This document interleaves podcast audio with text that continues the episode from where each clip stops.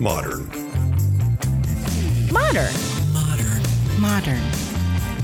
We're prepping for a voyage. Modern. The force of an old fashioned equals whiskey mass times bitter's acceleration. Why don't you make that a double? Modern Bar Cart. What's shaken, cocktail fans? Welcome to episode 235 of the Modern Bar Cart podcast. I'm your host, Eric Kozlik. Thanks for joining me for this interview episode where we track down the best and brightest minds in the spirits and cocktail world so that we can share their secrets with you. This time around, I'm joined by distiller and entrepreneur Tremaine Atkinson, who runs CH Distillery, Chicago's leading artisan spirits producer, and more importantly for this conversation, the manufacturer of Jeppson's Malort. Many of you will be familiar with this bracingly bitter wormwood liqueur as a quintessential Chicago rite of passage or as a gentle punishment bestowed upon unruly guests by cheeky bartenders. But even if you haven't tried Malort yourself, you know that it has a serious reputation for being unapologetically bitter and in your face. But before we talk about how Tremaine brought this iconic Midwest spirit back to its rightful home in the Windy City for the first time in decades, let's take a pause so that you can make yourself a drink. This episode's featured cocktail is the Hard Sell, which was developed by Chicago bartender Brad Bolt in 2009 for Bar DeVille.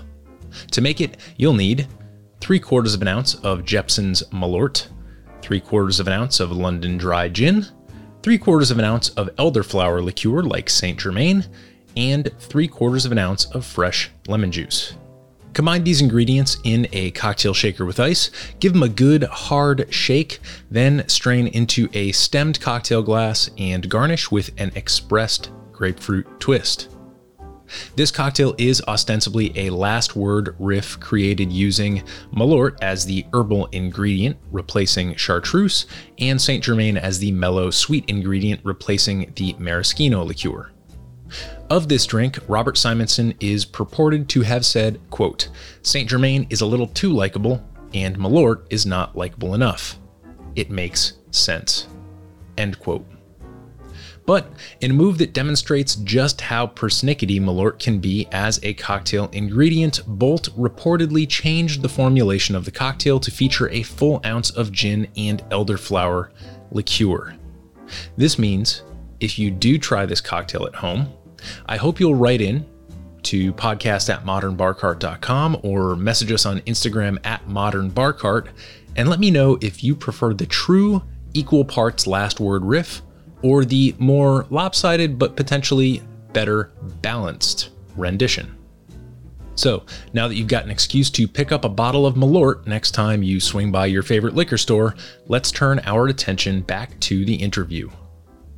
In this fascinating conversation with Tremaine Atkinson of CH Distillery, manufacturers of Jeppson's Malort, some of the topics we discuss include how Tremaine left his career in finance to jumpstart an old dream that once had him peddling kegs of beer in San Francisco, a move that ultimately resulted in the founding of CH Distillery.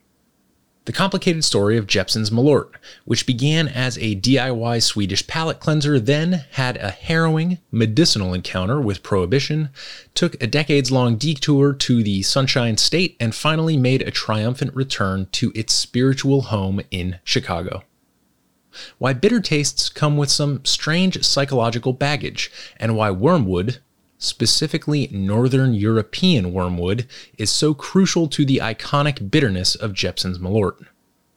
We also delve into some of the more humbling experiences involved with acquiring a legacy brand, like the need to reverse engineer the Malort recipe from scratch and that awkward moment when a room full of bartenders tells you it might taste a little too good. Along the way, we explore the history of Scandinavian Besk spirits, the marketing move that had consumers asking, Is there Malort in this bourbon? Why taking shots is sometimes necessary to ensure quality control, and much, much more. If you've ever wondered how your friends talked you into that shot of Malort at the end of the night, if you've ever pondered what it is about Chicagoans that makes them love a spirit that's so openly and intentionally unlovable, Or perhaps if you've been too afraid of its surly reputation to ever venture a taste, then this interview is for you. Please enjoy this bitter and not overly sweet conversation with Tremaine Atkinson of CH Distillery. Tremaine, welcome to the podcast. Thank you. Great to be here. So let's kick this off as we always do here, uh, just by having you introduce yourself. Who are you and what do you do? Uh, my name is Tremaine Atkinson. My title, official title, is CEO and head distiller of CH Distillery. My unofficial title is head drinker, which I prefer. beautiful, beautiful. Um, well, CH Distillery kind of disguises one of the products that we're going to be focusing at least a, a, good chunk of our conversation on here. Uh, that product being Jeppson's Malort. And uh, I'm super excited that we were put in touch by uh, ADI President Eric Owens because, you know, this, this product, Malort, looms large in the consciousness of bartenders in particular and the American drinking public in general. Um, so, before we dive into all of the bitterness there and all of the awesome stories and lore behind Jeppson's Malort, uh, I'm wondering if you might just um, give us a story of CH Distillery and, uh, and how, how you came to be in the position that you are today. Sure. Well, and the two the two are certainly linked, um, and and uh, so I'll give you the the background. I um, I'll give you the sort of longer version. So I, um, uh, my dad uh, is a really smart guy. He has a PhD in physics from Stanford University. So there we go. But my dad, by the age of 25, had three kids, and um, he was a professor, and so he was broke. And one of the things that he liked to do was drink beer. So rather than go to the store in the early 60s and buy beer, it was cheaper to buy a can of malt syrup, some baker's yeast, and throw that together with some water in a plastic garbage can, and you could make beer. So I have a legacy in my family of alcohol production. nice, but anyway, nice. so roll forward to about the about 1990, and I'm living in San Francisco. Graduated from college, getting started in a career in finance, but really mostly interested in you know, beer and music and all the fun stuff that was going on in San Francisco. So my brother and I were chatting one day and we're like, there's this picture in the in the family album, which is of that plastic garbage can with a nice, you know, like head on it and a plastic dinosaur floating in it, which one of the, you know, one of the three boys had dropped in there. So we're like, oh, Pop used to make beer. We should try that. So, you know, we went to the homebrew store and uh, we made a stout and actually entered it in a homebrew competition and took second place. And um, it was a, just an extract and whatever, but it was like, you know, boom, way, really eye opening. So I started really getting into it and, you know, very quickly went to uh, all grain brewing at home and yeast propagation. I had my own yeast lab and all of that stuff. And then I convinced two of my buddies to sort of join in on this. And then we started a brewery in uh, about 1991 in San Francisco called North Beach Brewing Company. And our business plan was to uh, sell, deliver the like six to five gallon kegs to people, to drinkers in the city. Nobody was doing delivery of that. We didn't actually know if it was legal um, or any of that, but we just went ahead and got started. And we had like between the three of us who were all working full time doing something else, we scraped together five thousand dollars. Well, the results were that we made good beer, but we only sold one keg to my mom for her book club. And um, yeah, so that that that yeah, so North Beach Brewing Company didn't really last too long, but there it was. It was kind of you know they had the idea in the back of my head. So now we'll roll roll the clock forward. Oh boy, another 20 20 or so years more, and I moved to Chicago uh, in 1998, so now about yeah almost 25 years ago, and for for my career in finance, which was you know, going well. And um, I kept home brewing. But after about 10 years of, of living in Chicago, so now 20 years or so in finance, I kind of hit burnout point. And I was really fortunate that I had saved up at that point. I was in my late 40s, enough money to potentially retire. So I thought about that for a second and I was like, yeah, what am I going to do? Like play bad golf, you know, for for the next like 40 years? That that you know that yeah, a good day. Of, I mean, a bad day of golf is better than a good day of work, right? But probably not for 40 years. So then I thought, oh, well, I should start a brewery, and because uh, I had more than 5,000 bucks, and, and then I pretty quickly thought, no, there's an awful lot of breweries out there, but this whole like micro distillery thing seems pretty interesting. And so that's what I that's when I decided to open CH, which was in 2013. Our original idea was, um, and it is still a, a, a, heart, you know, part of the kind of heart and soul of who we are, was to make a real handmade vodka, you know, from scratch, from grain, you know, milled, mash, fermented, distilled, all the way through as a real product. Because I love vodka, I love many, many alcohols, but vodka is like my go-to, and so and it's also you know a bestseller in uh, in the liquor industry. So I thought, well, there that sounds like a decent business opportunity, something that I like. I'll be passionate about it, and it has some growth potential. So that's what has been at the the core of CH's portfolio since 2013, and I'm still really proud of the fact that we are the best-selling local vodka. We're the only ones who actually make vodka from scratch from Illinois grain, and it's you know I, it's delicious vodka. So we were motoring along with our small distillery in the West Loop, which we pretty quickly outgrew production, you know, because vodka's got volume to it. So sure, sure. So we built a big distillery in the Pilsen neighborhood uh, of Chicago, which is about two miles south of downtown. Is nice industrial zoning. And so all of a sudden, we've got a 50,000 square foot facility, it's the biggest one in Chicago. We have some capacity. Now, Okay, so that's sort of the story. Now, CH, uh, meanwhile, so that little uh, original distillery in the West Loop ha- is still there. It has a, a it, it's primarily a cocktail lounge, uh, although now it's a cocktail lounge in one of the hottest sushi bars in town. The little thing that happened during the pandemic, who knew? So one of the, the the law at that time in the state of Illinois was that if you're a craft distiller and have a tasting room, you can only serve what you make. Uh, that has since changed, but for the first eight years, we, we lived under that rule. So it gave us amazing motivation to make a whole bunch of different spirits. So we started making gins and rums. Whiskey, we stayed away from after making a couple batches of bourbon and that were absolutely horrible. Um, and also like killed our mill because our mill didn't like corn. But then we very quickly got into like uh, into making amaros and uh, you know all types of sort of you know liqueurs. So anyway, so that's all going on. And meanwhile, I pick up a bottle of Malort one day, and um, well, that's the next part of the story. So I'll I'll, I'll pause there.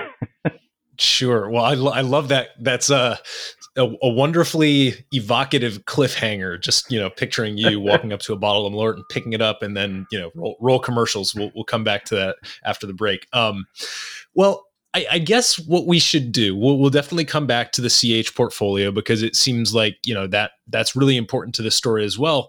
But before we talk about what happened next, once you picked up that bottle of Malort, could you just explain to our listeners who many of them have tasted Malort in in their lives, but there I'm sure is still a significant group of people who are tuning in right now who will not know what it tastes like, and I, I guess before I let you give your description, mm. I'll, I'll give you one that I came across recently because it's been described in many ways. Uh, but one that I found online was baby aspirin wrapped in a grapefruit peel, bound with rubber bands, then soaked in well gin.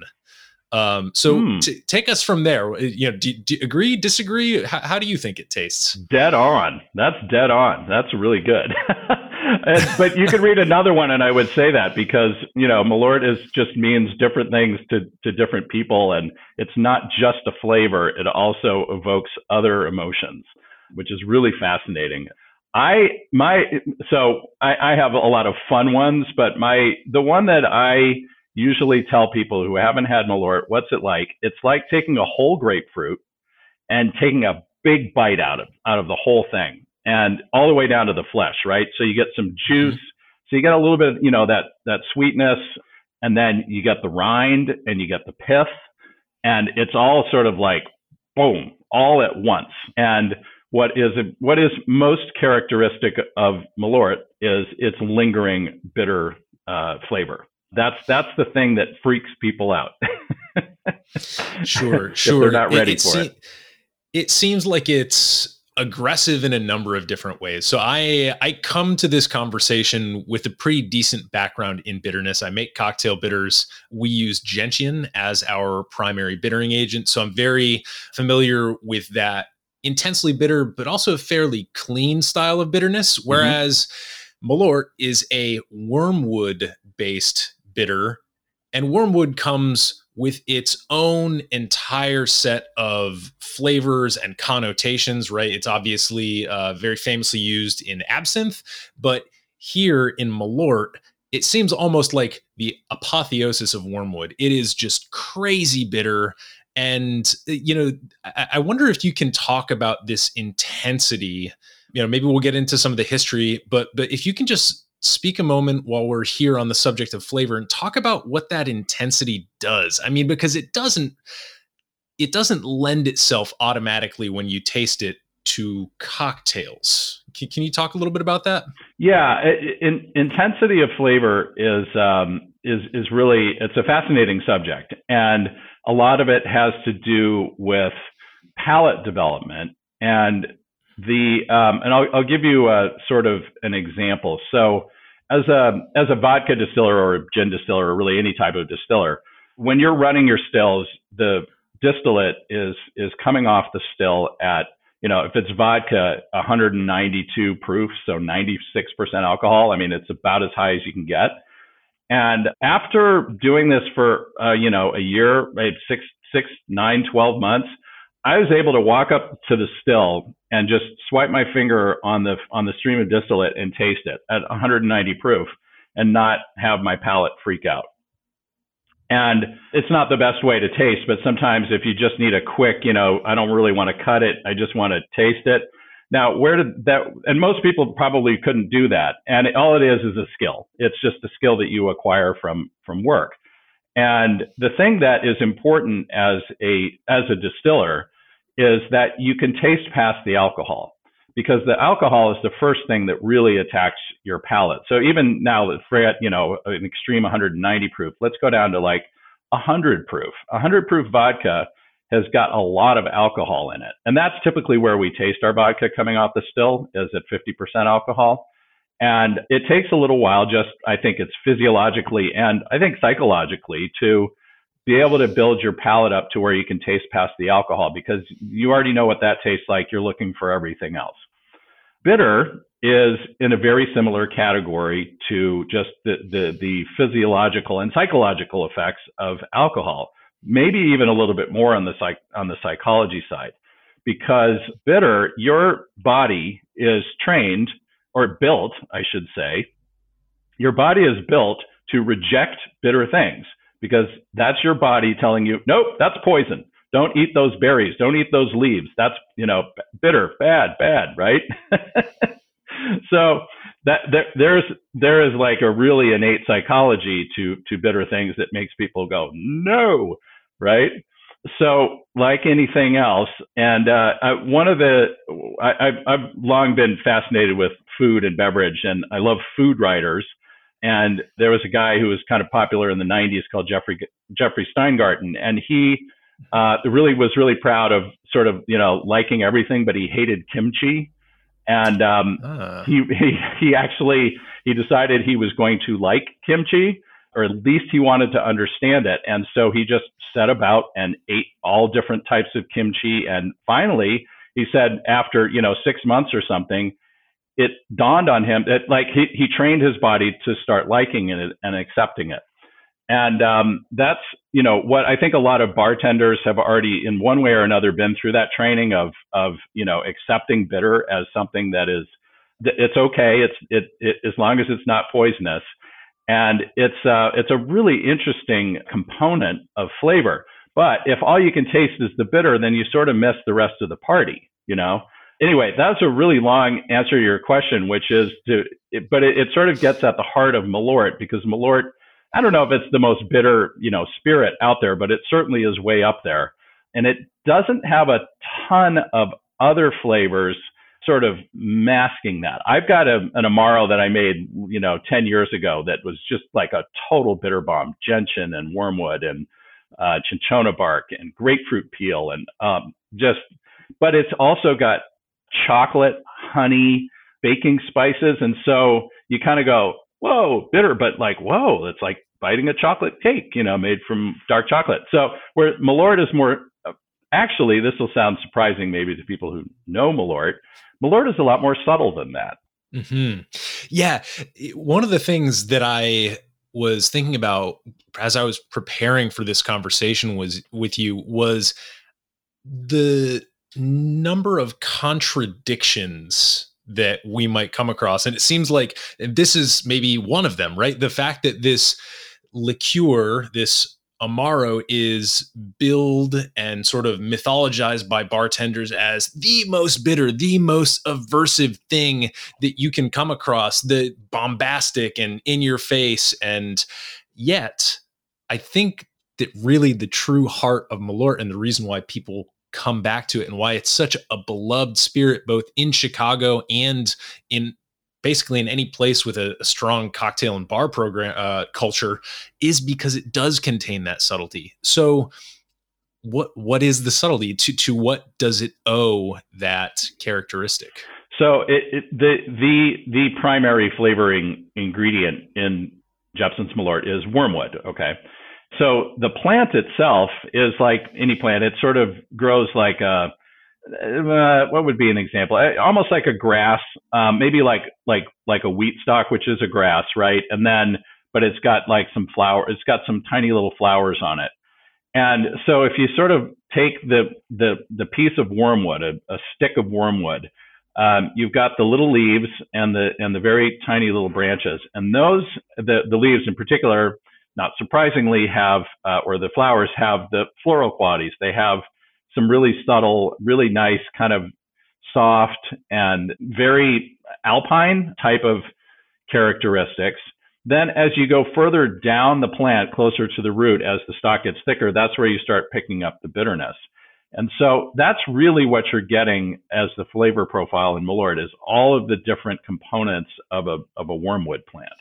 Right. And, you know, one of the things that I always think of when I taste something that's bittered with wormwood primarily as opposed to gentian or, you know, something very gentle like a hops is that I, I pick up almost like some, some metallic notes in there for, for whatever reason to me, it, it strikes the same parts of my palate that uh, you know would be struck when when I it's it's hard to describe it as anything else uh, than than a metallic taste. I don't know if that maps on. Yeah, and I, I it, it is really distinct. It's not as um, it doesn't play as well with others as gentian. Uh, cinchona is can be a little polarizing too, but gentian's a really it, it gentian is like, hey, I'm bitter, but you know, come and hang out with me, and I won't really interfere with you otherwise. Whereas wormwood is just like, now I'm I'm my thing. So I'm the party. exactly. Uh, well, I'm I'm glad that you actually brought up wormwood and like that the physical plant of it because as i was doing research on your website which has a, a really lovely timeline uh, we'll certainly link to it in the show notes for this episode but it's got a, a really lovely timeline with some historical photos and at one point in history Jeppson's Malort actually came with a stalk of wormwood in the bottle. Is that correct? Yeah, yeah, it it did actually. We have one of those bottles from uh, we think it's from probably about the the 1970s. And actually, that is something that we're. It's going to be our 90th anniversary next year, 2023, and so we're looking at uh, bringing that back in sort of a limited edition, having that sprig of wormwood. Now, and we've actually we've we've experimented with it, and uh, we're pretty sure that the, the, the sprig of wormwood that went into those bottles was one that had already been extracted, and I, I can talk more about what that means. So is a little more decoration than necessarily additive to the flavor. Mm. Yeah. Well, why, why, don't you? Yeah, bring it. Bring us into what that means, and uh, I guess you know, like you, you just referenced that uh, Jeppson's Malort's about to turn 90. So uh, if in the process you can give us uh, maybe some of the the high points in that journey, feel free to bring us through anything that, that makes sense and is going to really bring this story to life for our listeners. Yeah. So the you know really where where does where does a spirit like Malort come from in the first place? uh, it it it really just comes from um, a very long, you know, sort of human tradition of beverages, and particularly alcoholic beverages, being a, a part of the cuisine, right? And so, particularly, it seems in more northern climates, there is that you get a lot of these types of things that are rather extreme in flavor, whether they're bitter or maybe you know very strong and uh, herbal. We now think of those as aperitifs and digestives, right? Or you know, there's a lot of different words for it, but that means that they're related to the uh, they're they're part of the way that you consume a meal, right? And so an aperitif is supposed to be something that whets your appetite, and then a digestive is something that helps you uh, with digestion after a large meal, right? And so that that to me is really sort of the modern context of of spirits that of, of liqueurs in in general. But that said, if we roll the clock back much further, you know, when food supplies were much more limited, particularly during the winter in northern climates, you had people, you know, people had to subsist by eating preserved food, which was mostly food preserved with salt. And it didn't taste, if, to our modern palates, it wouldn't probably taste that great, or it would certainly be extreme. And so you get something like uh, like the Scandinavian culture in Sweden, where you have you know you have preserved fish, lutefisk, or all you know these different things that are you know pretty crazy. And so you're, if you're eating that, you, you kind of need something to go with it that is going to a stand up to it, and b uh, maybe give you a little offset to that really salty thing. And that's that's where Malort, which uh, we call it Malort, but it's Besk. Uh, that's where it came from. So the the what Jeppson's Malort is is a Swedish Besk, which was originally developed to essentially, you know, help you tolerate really extreme tasting preserved fish. Yeah, that's that's fascinating because um, you know normally when you think of Chicago, you the the the big stereotype from like like on the east coast here is like oh you uh very polish like there's a uh everybody knows that there's a large polish population in Chicago, but I don't think we necessarily think of Swedish. I mean, it's certainly the Midwest in general has a, a lot mm-hmm. of people of Nordic descent. Um, but can you talk about how, like, I guess the Swedish connection enters the Chicago picture? Sure. I mean, uh, there there were uh, you know a, a, a, good amount of Northern European immigrants into into the Midwest, and the Scandinavians I think tended to settle a little bit further north, more like in in Minneapolis, um, in northern Wisconsin.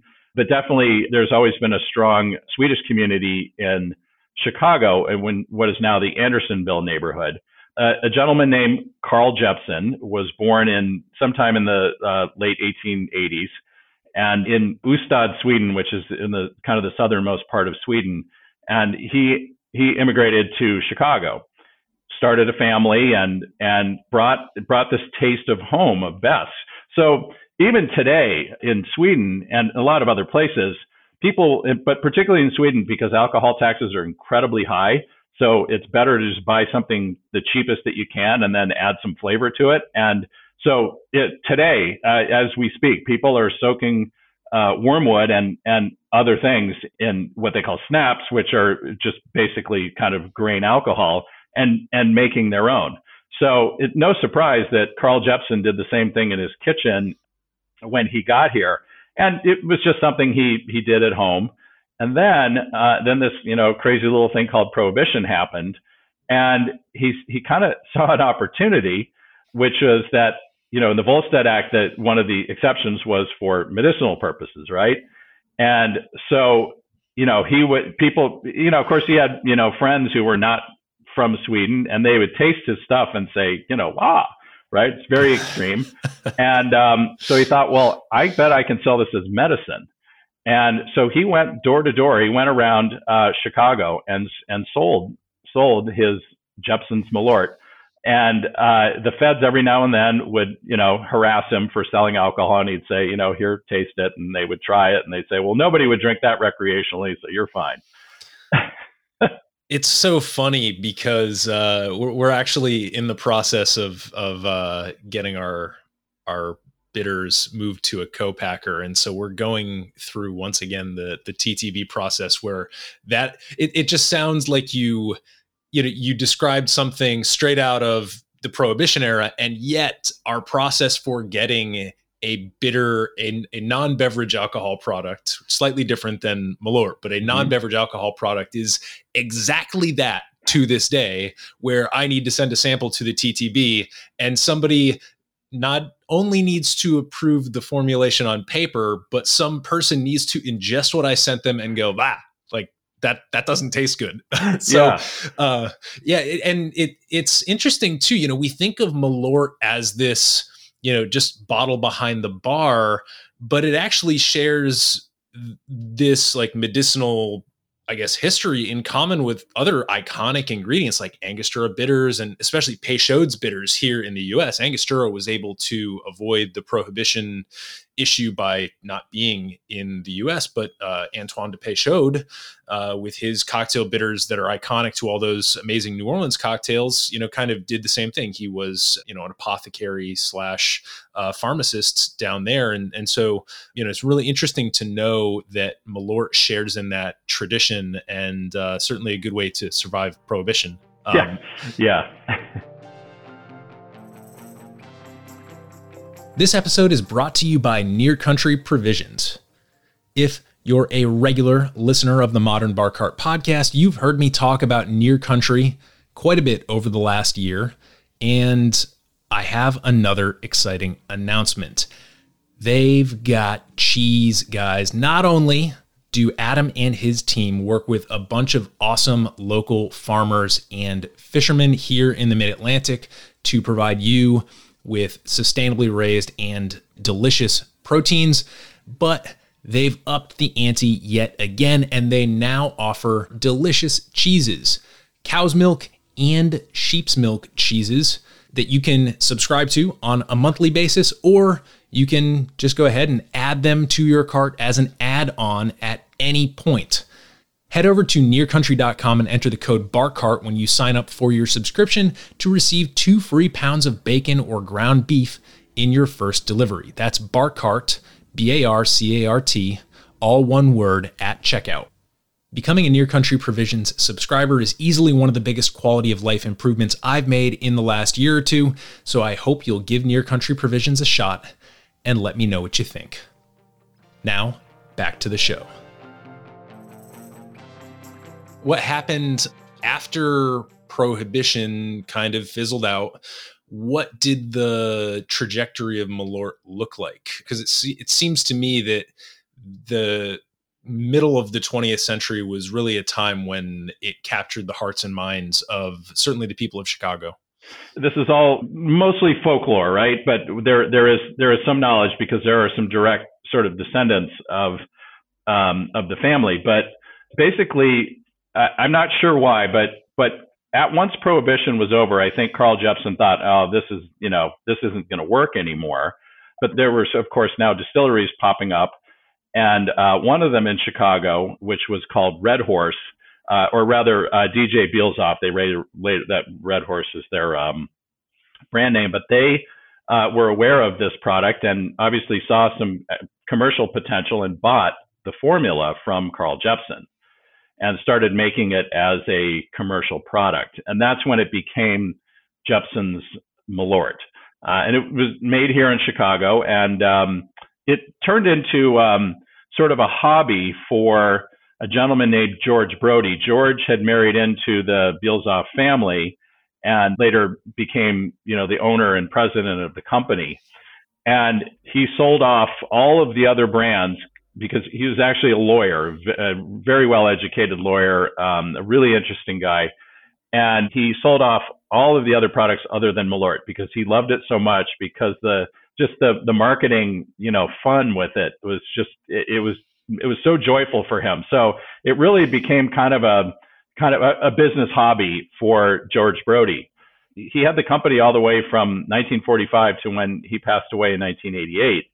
And along the way, he uh, his wife had passed away, and he had hired a legal secretary named uh, Pat Gablick, Patricia, And uh, Pat had, after his wife had died, had become his best friend, and they traveled together, and she took care of him.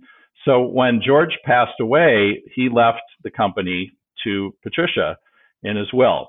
And then we ended up, you know, three or, three or four years ago buying the, the, the company from from Pat. So the the the Chicago legacy is is short and tight, or rather long but tight. sure, sure. Now I remember sitting down with uh, Eric Owens, who introduced us, and he was telling me about the fact that Malort, you know, this iconic Chicago brand, was being produced in Chicago once again for the first time in a long while. And I, I, guess as somebody who also makes bitter things and you know who who tastes a lot of spirits and and works with uh, you know a lot of different cocktails, I'm very curious about what the process of not necessarily acquiring Malort was like because that sounds fairly transactional. You sign some papers, money exchanges hands. But what was it like to take it from where it was being produced by a co-packer and suddenly bringing that back to Chicago and in-housing it? How, yeah. how, did, how, how did that go? A pre- that was a pretty um, it was a pretty interesting process. That I'll, I'll I'll just start with a, a brief thing, which is that there are basically two ways well, okay, there are multiple ways to flavor things, but in the world of, of liqueurs, you either use a natural ingredient uh, or you use a flavor from a flavor house. And there are all types of products that are wonderful that have either or both of those. Now, in, in our case, being, you know, a craft distiller, we have we've always been really fascinated with ingredients, right?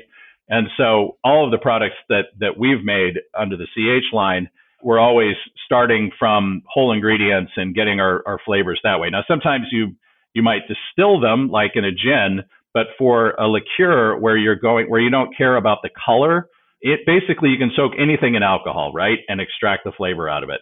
You know, the best the best example that everybody knows, whether they're aware of it or not, is vanilla extract, right? That's made by taking vanilla beans and soaking them in about 100 proof alcohol and that alcohol is the solvent. It extracts all those flavors out, and then you have this alcohol, uh, this vanilla flavored alcohol, right? So uh, you can do the same thing with basically any ingredient. And in the case of Malort, that means what we do is we take these big, you know, branches of wormwood and soak them in high proof alcohol as that's our first step. And that's how we're going to get that that liquid worm wormwood flavor into the final product. So yeah, we yes, it was it was it was a nice transaction. Um, Patricia is a really wonderful lady. She wanted to retire.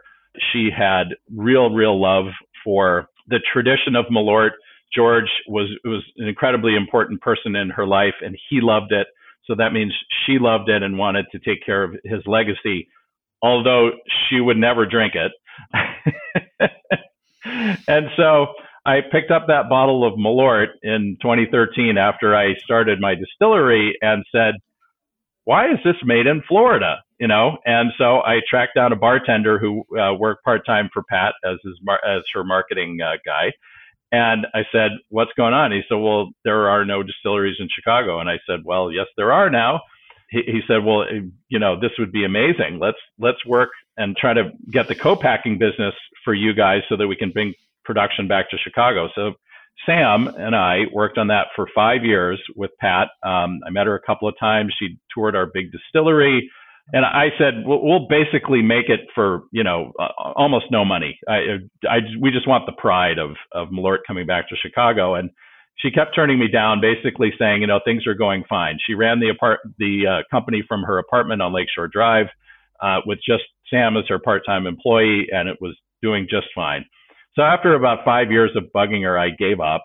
And then she, about six months later, she asked Sam to call me and say basically that she wanted to retire and that she thought I was the right person and that CH was the right distillery to to carry on the legacy of the brand.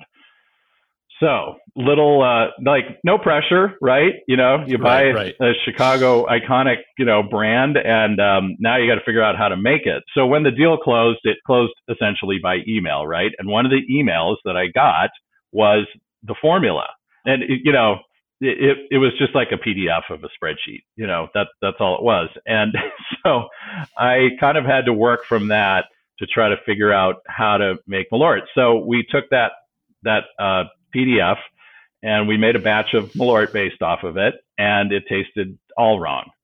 And the company that's down in Florida, you know, it was they just they were working from the same thing. They had their process of making it, but they, you know, they didn't really care to share anything with me. But I don't blame them. So we just thought, well, let's just let's just rebuild this from from scratch. We know what Malort tastes like, and um, so we did that. Now, when we bought the company, we bought a an inventory of bottled product with it and which worked out well because we needed some time to make it, so we needed something to sell. So we anticipated that that stock that we had would last us about six months. Of course, when the news came out that Malort was coming home to Chicago, sales accelerated, and that six months of inventory turned into about three and a half. So we were we were um, we were under the gun to figure this thing out, and we probably made 50 different test batches one of the things that, and you know this as, uh, as somebody who makes bitters, very small changes in in a recipe can have massive impact, right? It's and ironically, what happens is what I've noticed is that the fewer ingredients that you have, and Malort does not have a lot of ingredients, the the bigger the bigger those small changes have an impact. So we were just dialing around like these tiny little adjustments in sugar level and in alcohol um, extraction level and flavoring level and all this stuff. And all of a sudden we're like, well, we got to put a batch out or, people, or it's going to run out. And so we put a batch out. And it was our first batch. It was maybe, you know, it was really small, just enough to sort of get things going, maybe, you know, 500 cases. And we invited the top 20 Malort uh, bars in Chicago to the distillery for the grand unveiling of the first Chicago Malort in, you know, 50 years or whatever.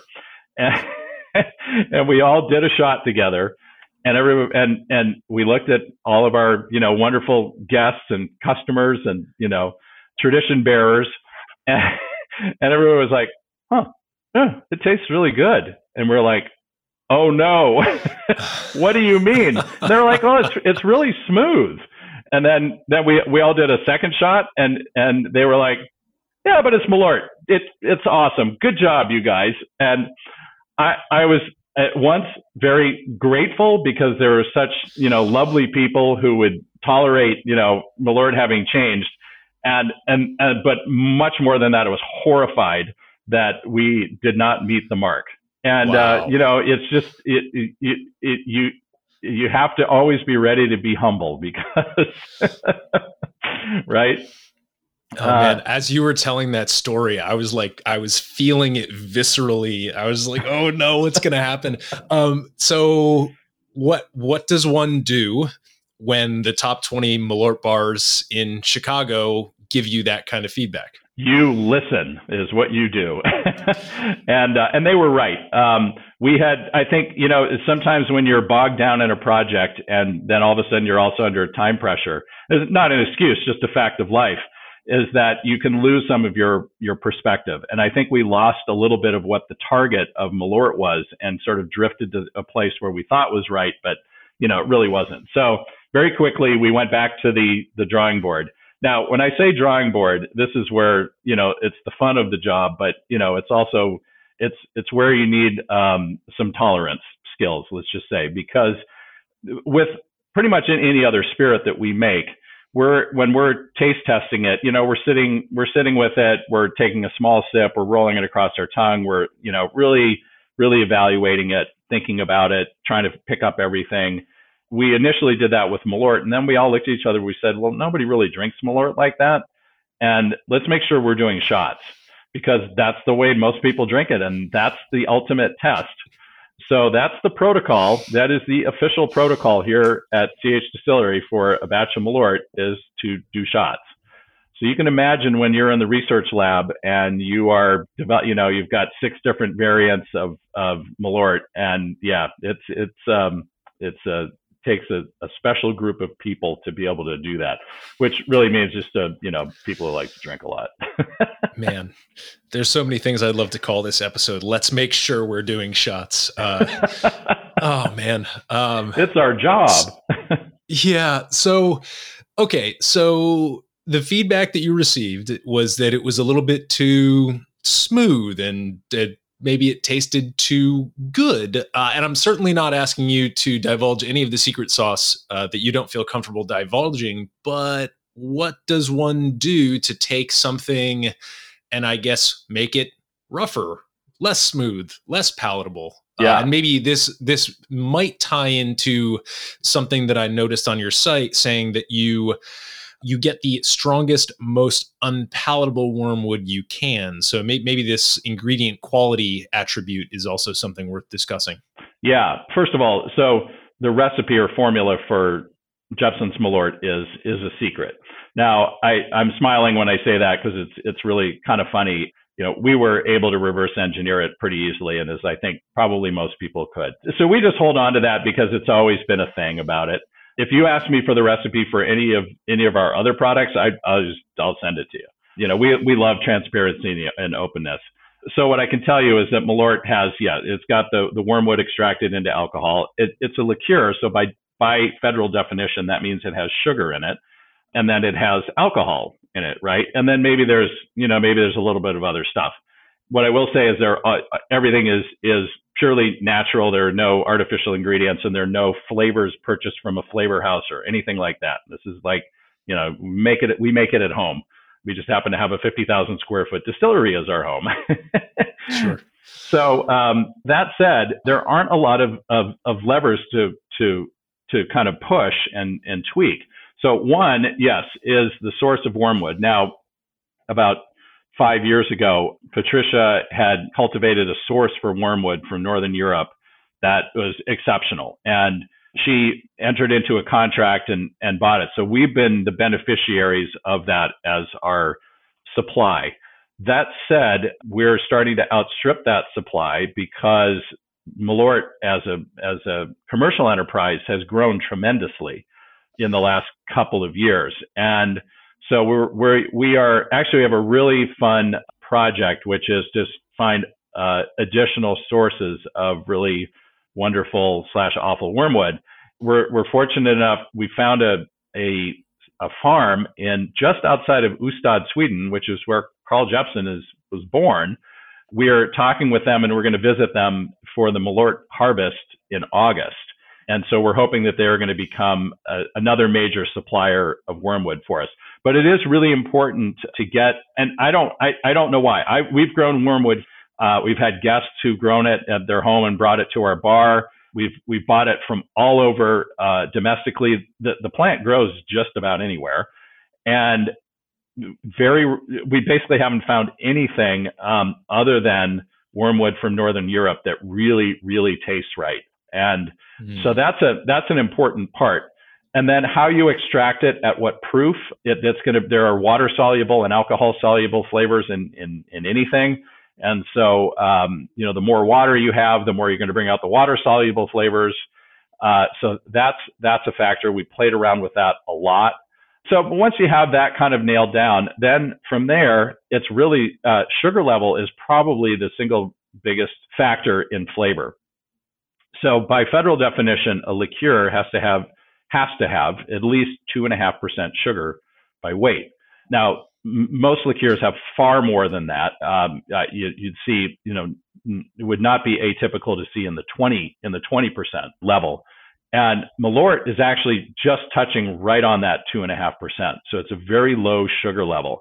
But the difference between, let's say, 2.8 percent and 2.75 percent, you can taste uh, and it, it makes a big, big impact on the overall flavor. It's crazy to think that's like taking like a little pinch of sugar and adding it to you know 100 gallons, and all of a sudden you change the flavor.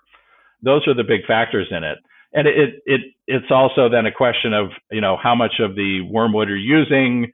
There, there, there's a bunch of other things in there. So I, I could geek out. I, but that's one of the things we do here is we geek out on, you know, building, as I'm sure you do as a bitters guy it's kind kind of what I was saying. I was like, huh, this sounds a lot like the stuff that I talked to uh, to my co-founders mm-hmm. about.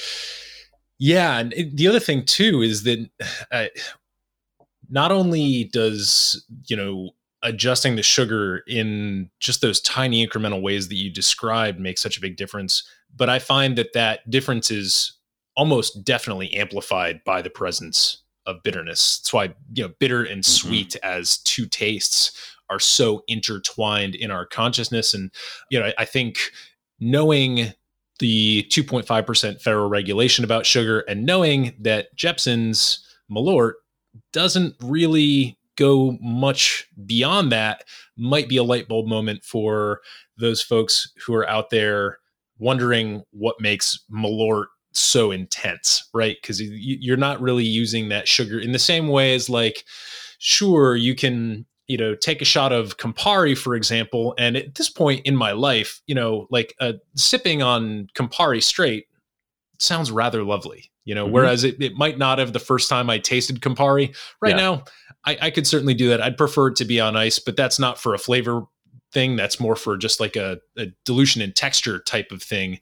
So yeah, I mean, it's it's great to know all this stuff about Malort because I, I think it, it does have this you know kind of big bad wolf reputation. But the you know the things that I'm pulling out from our conversation is that really it's rather simple. You know, there's nothing unnatural or scary about it. And I, I got to say, going back to some of these contradictions that I was expecting to encounter, one of those other contradictions is I wasn't expecting Malort to have a terroir to it. I wasn't expecting that the source of the wormwood Mhm. from Northern Europe would necessarily be one of those quality indicators. I thought, you know, when I think Malort, I think cultural terroir. You know, you know, you should be taking this shot in a Chicago style bar, uh, and it should be aversive, and the bartender shouldn't be nice to you. Uh, but to actually have like a real natural terroir to it is a really fascinating component to the story. So I, I wouldn't be able to get away with not bringing up the Jeppson's whiskey because this is also Ah. an interesting story that Eric Owens and I were speaking about. So Yeah. uh, can you talk about Jeppson's whiskey, the the uh, the product that you launched there? Yes. Um, and while while I'm uh, getting my brain ready for that, I'm going to pour myself actually a little shot of Malort because Oh my goodness! if we're if we're if we're um, if we're talking about doing something else with the Jeppsons name, I have to do a penalty shot. Well, hold hold hold on one second. Hold on. I will go. I don't have any. I don't have Malort with me, but I, I will. I will go get. Uh, I will go get an Underberg. so Oh, at least I can. I can join you in a shot of something bitter. One All moment. right. Okay, we've got our bottle of Underberg here. I can't let can't let you do this alone. You're a good man. All right. Cheers to Cheers. Jeppson's Malort. Woo. That's the second time I've done uh, a shot of Underberg on this podcast. this is not the first time I've done a uh, shot of Malort bef- well before noon. Um, it, you know, it's funny. I, it, I, I'm, I talk about it, and you know, I can talk intellectually about it. I can talk about its subtlety and all that. But then you you do a shot, and it's like, man, that stuff. Wow, that's got a, that's got a punch. yeah. So tell me about the uh, the Jeppson's whiskey project. So I, I, I sort of halfway joke that we decided to just shamelessly exploit the, the good name of Jeppson's for a product line where we we had a long history, but um, it wasn't selling that well. So I mentioned that when we started up CH, we made a few batches of bourbon and that were terrible. And so since our bar needed a, a good whiskey, uh, we decided instead to just go ahead and purchase barrels from MGP in Indiana, one of the big private label bourbon producers, makes fabulous, fabulous whiskey. And so we bought that, and that uh, became CH bourbon.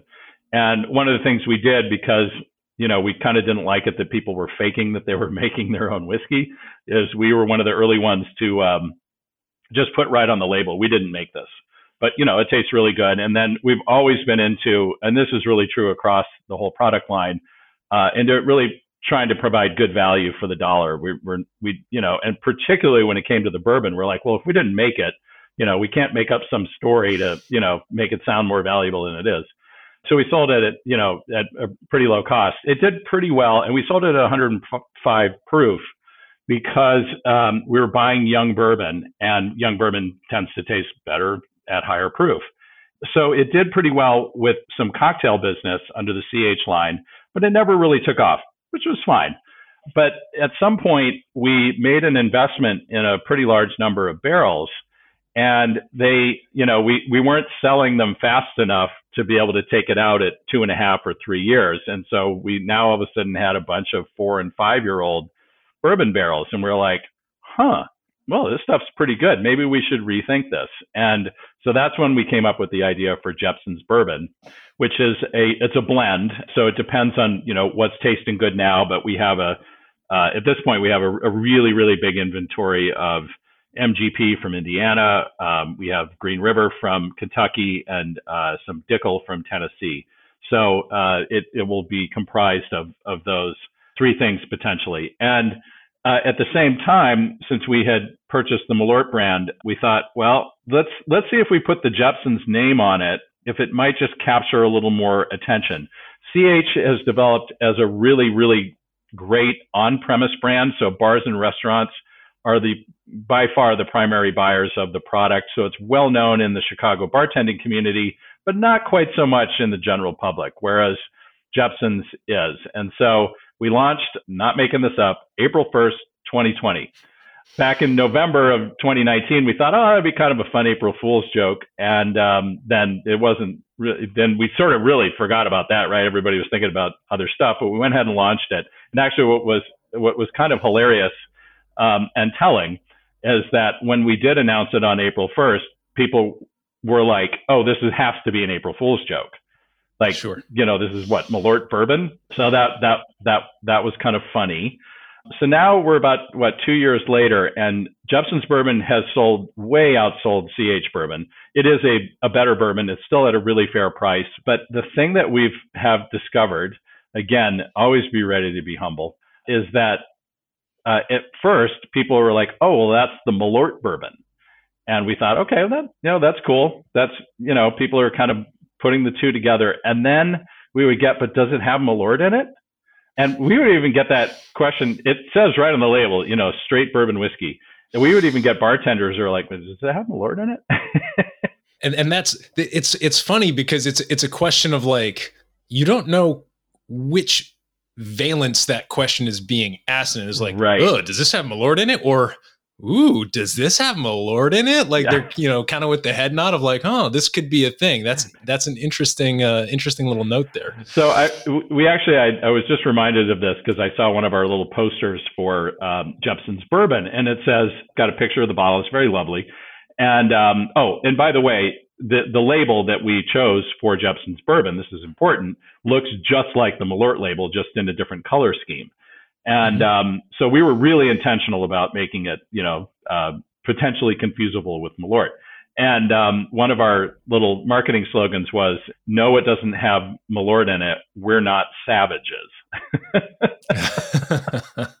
so anyway, roll the clock forward about a year and a half, and um, sales had gone had gone really nicely, and they were starting to kind of plateau. And had a long lot of discussions with the sales team about that, and what they said was that people were really hesitant because of they, because they thought it had Malort in it. And while that was kind of funny at the beginning, we realized that we we needed to um, sort of be able to move on. And so we're actually just just in the last stages. in the next month or so, we're we're not rebranding it. It'll still be Jeppson's Bourbon, but we completely redid the label so that it doesn't look like a bottle of Malort anymore. So there's there again is the power, a testimony to the power of Malort for good and for exactly. bad. exactly. I think that's I think that's such a a fitting saga for something that was launched during the pandemic of like, all right, we're not really in this pandemic situation anymore. We're coming out of it. We need to we need to kind of put put things back on track a little yeah. bit here. Um, yeah. Well, Tremaine, this has been really fun. Uh, I really appreciate you spending all this time kind of taking us through the not just the history and the lore, but also kind of the the nuts and bolts, the science of Malort. What makes it taste in that kind of like iconic bracing way that it does. Is there anything else that you'd like to share with our listeners before we wrap up here? Sure. So as I mentioned, when we bought the brand, a lot of pressure on us, and um, and you know we also kind of you know we kind of screwed up the first batch a little bit and whatever, and um, so the first couple of years were really just you know trying to uh, not not make any mistakes, right, with Malort, and really because we really do honor it and we love it. But as we've gotten a little further into the brand, we're we're allowing ourselves to have some fun um, with it as well. And so now we've got a whole bunch of variants which are which are available in some places and not in others, and sometimes just at our own bar in the West Loop. But we have uh, a barrel aged Malort now. Um, we have a couple of different versions of that. We have shared barrels with breweries. So, for example, we have a 312 barrel aged Malort at our bar right now. We got a, a mezcal barrel, uh, just a single barrel and aged Malort in it. It tastes like the weirdest cough syrup of all time. Um, and uh, but probably my favorite project that we did was actually during the pandemic. Um, Josh Deth, who's the the founder and owner of Revolution Brewery here in Chicago, one of my favorite breweries, called me up and he said, "Dude, we've got all these kegs and we're just going to have to dump them. Can you do anything with them?" And um, in addition to making hand sanitizer, which we immediately did, we were like, okay, let's re- let's let's go on a beer beer rescue mission.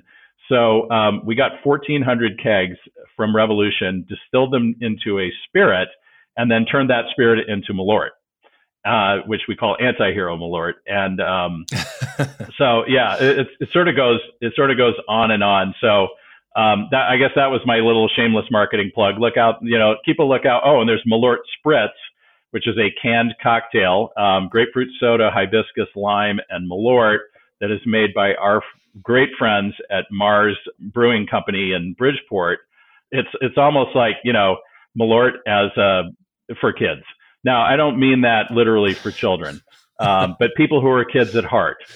sure, sure, sure. Uh, or people who just don't want to volunteer to have their taste buds blasted off, uh, you know, when they're when they're day drinking. Uh, exactly. Well, you know, I'm really glad that we ended on this note because it seems like the the history and the the sort of cultural resonance of Malort is one thing, but it seems like you are only picking up momentum and things are only going to get weirder and more wonderful from here. Uh, so I will encourage our listeners uh, to check out some of these new projects in addition to you know maybe next time you're on your way through the liquor store pick up a pick up a bottle of that malort for your home bar and start playing around with it but uh, Tremaine, this has been super educational for me, and I want to thank you so much for being a guest here on the Modern Bar Cart podcast. Thank you, Eric. A pleasure to be here.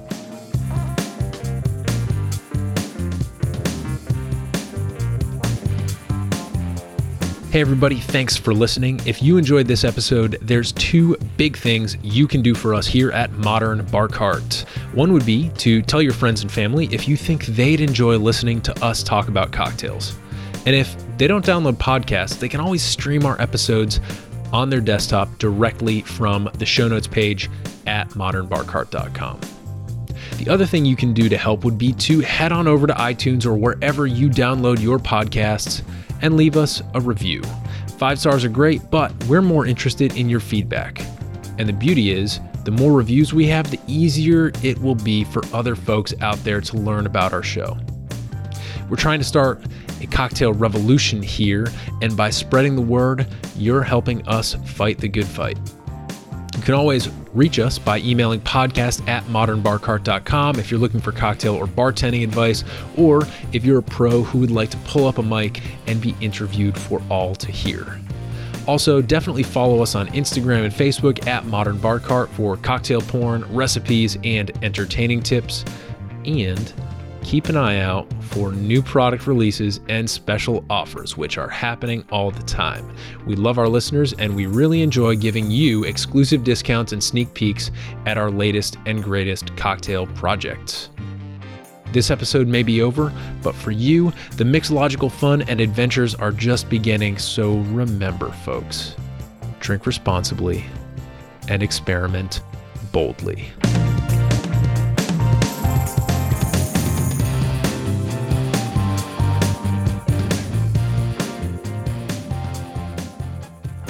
This episode was made possible with editing and sound design by Samantha Reed, Malort's insights and storytelling courtesy of Tremaine Atkinson of CH Distillery, makers of Jeppson's Malort, and a little bit of interview magic by yours truly. This has been a Modern Bar Cart production, copyright 2022.